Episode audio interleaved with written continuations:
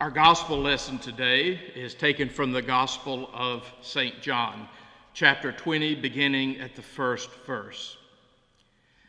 Early on the first day of the week, while it was still dark, Mary Magdalene came to the tomb and saw that the stone had been removed from the tomb. So she ran and went to Simon Peter and the other disciple, the one whom Jesus loved, and said to them, They have taken the Lord out of the tomb, and we do not know where they have laid him.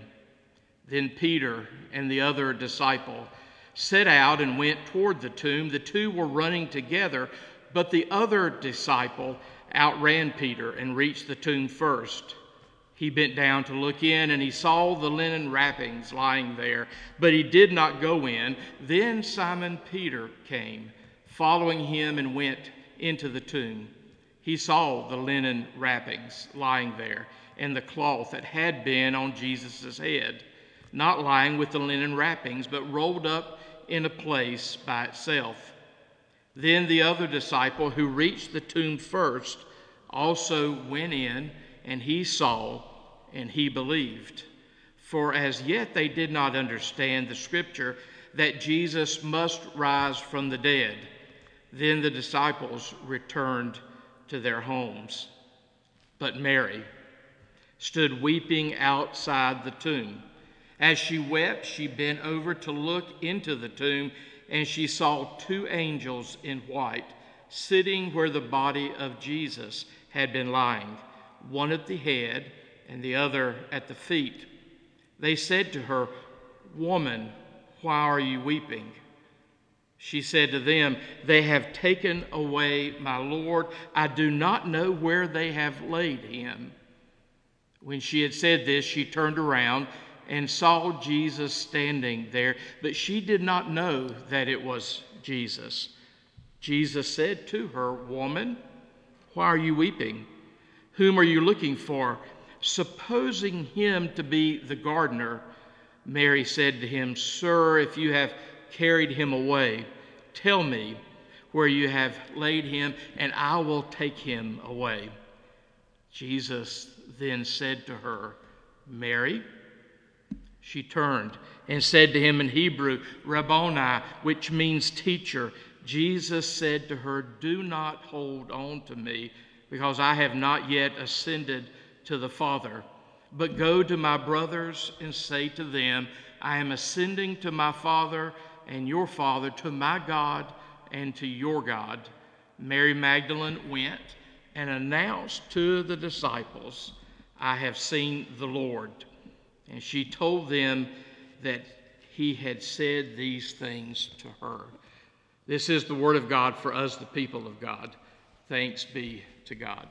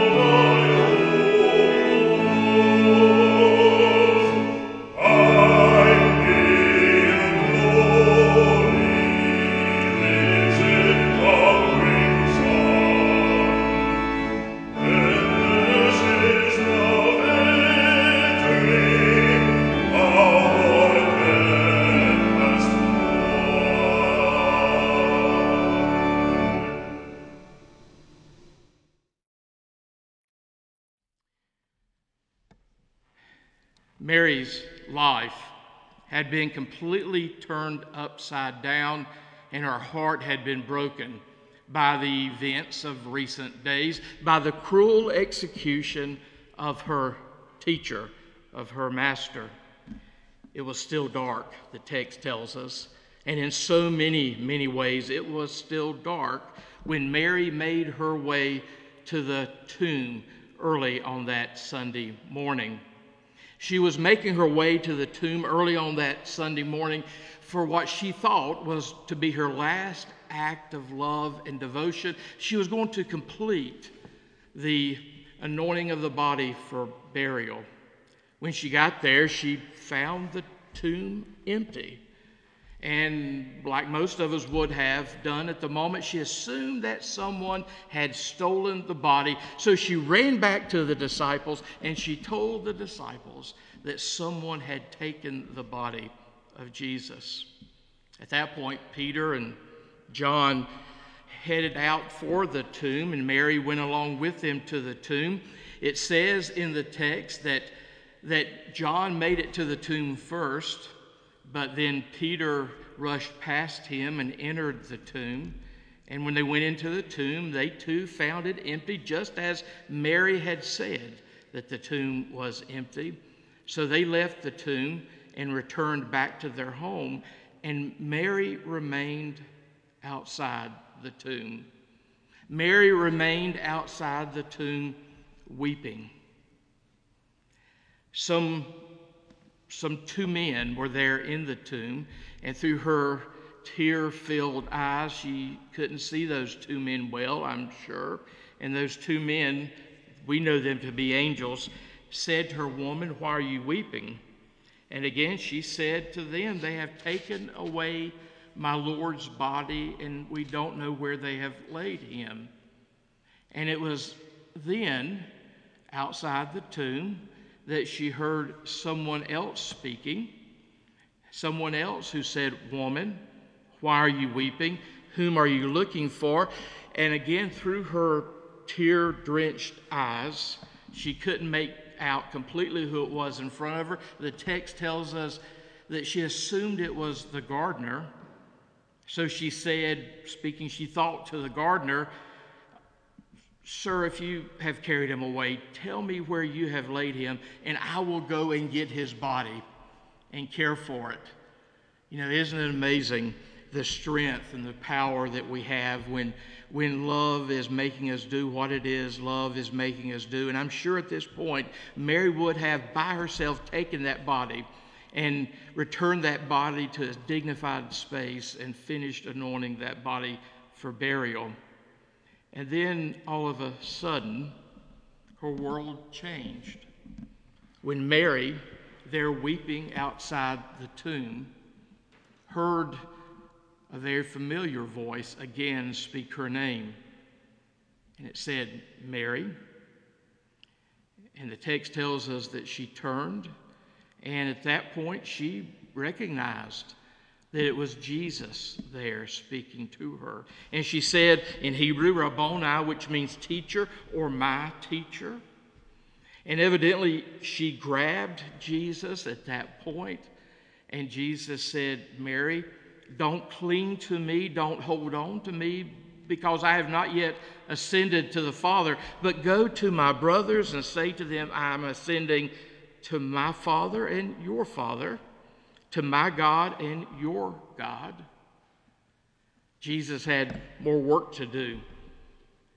So at that point, Mary does exactly what Jesus told her to do. She went back and found the other disciples, and she said five words that changed human history. She said to those other disciples, I have seen the Lord. Those words changed her life, those words changed human history. I have seen the Lord. This is a great story, a tremendous story, and a great story can change our lives. But this is not simply a great story. I believe with everything in my being that this is also a true story. You see, it was about 2,000 years ago when a dead man got up and walked there right outside the city of Jerusalem. It was not a resuscitation, it was a resurrection, for he was raised not just to his old life, but he was raised to new life. Raised to new life, to a life that he would never have to give up again. Mary experienced that. Mary said, I have seen the Lord. You need to understand that it was not the discovery of an empty tomb that transformed the world. It was not the discovery of an empty tomb that transformed the earliest followers of Jesus. It was not the discovery of an empty tomb, but the discovery of a living Jesus that changed their lives, that has changed our lives, that has changed the world. Jesus, for 40 days, appeared to people there around Jerusalem and in the Galilee. In the New Testament, we find 10 appearances of the resurrected Jesus to people. The apostle Paul in 1 Corinthians chapter 15 says that at one place at one point in time Jesus appeared to over 500 people at once. So for 40 days Jesus was appearing to his followers. It wasn't the discovery of an empty tomb that changed their lives, it was the discovery of a living Christ.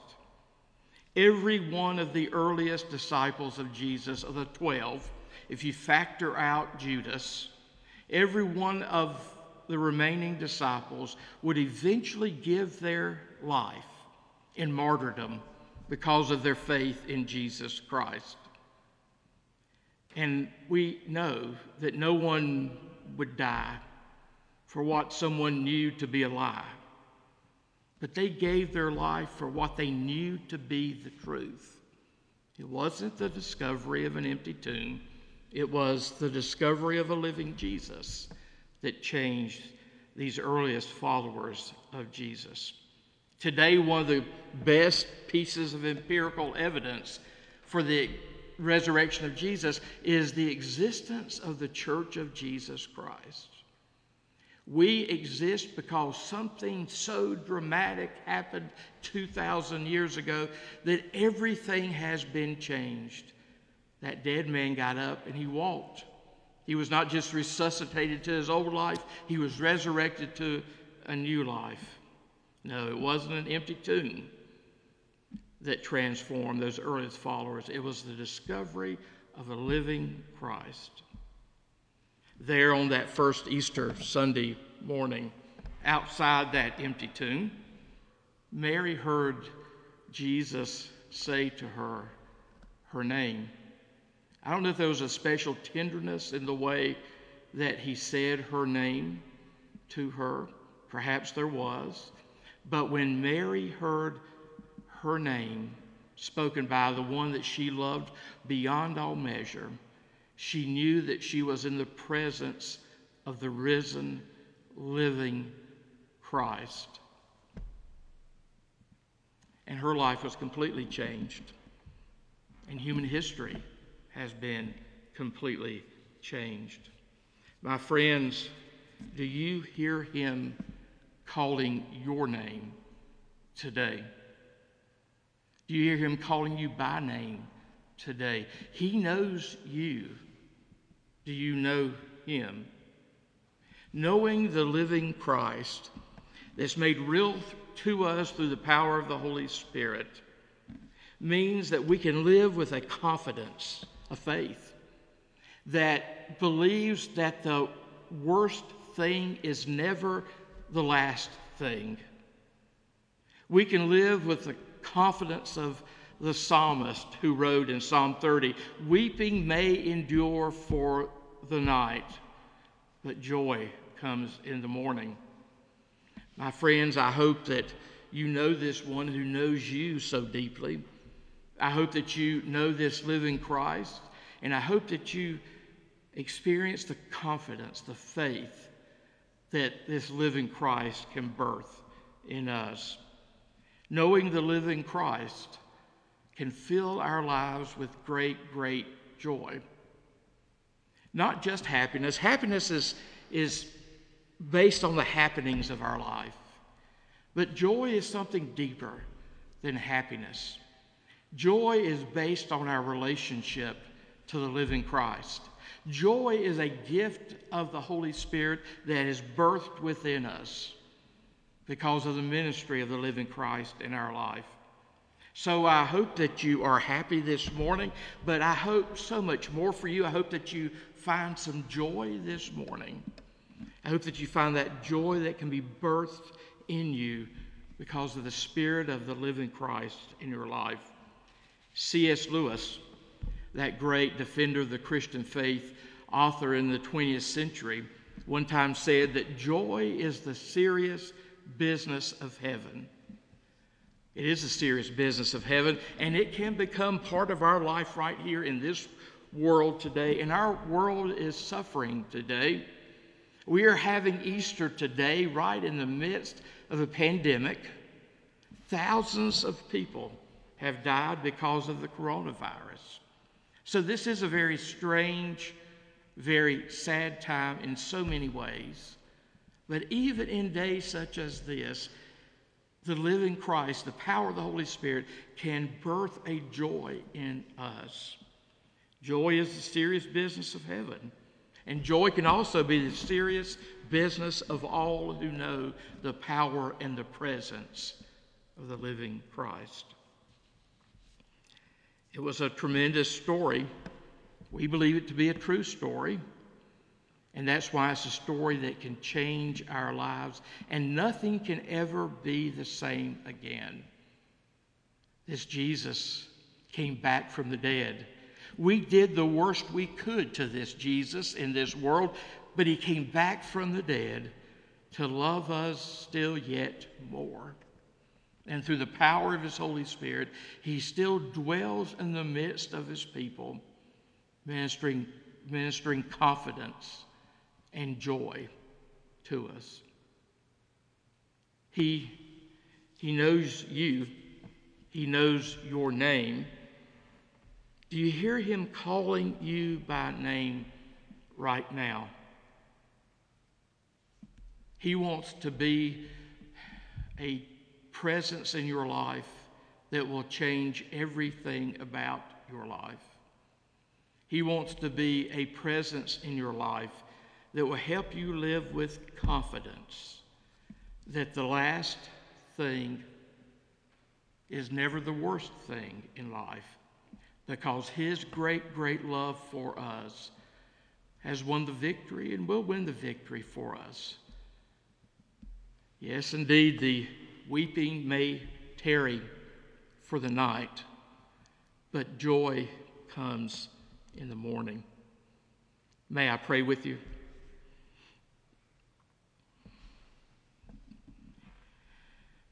For the awesome gift of this day, O God, we give you thanks. We pray that you'll fill us to overflowing with great faith, confidence, and joy. May Jesus Christ step off the pages of history and enter our lives through the power of your Holy Spirit. We thank you for the gift of Easter. We desperately need to receive the gift of Easter again this year. And we give you thanks for offering us that great joy. In the name of the one who has overcome all of life for us, we pray. Amen.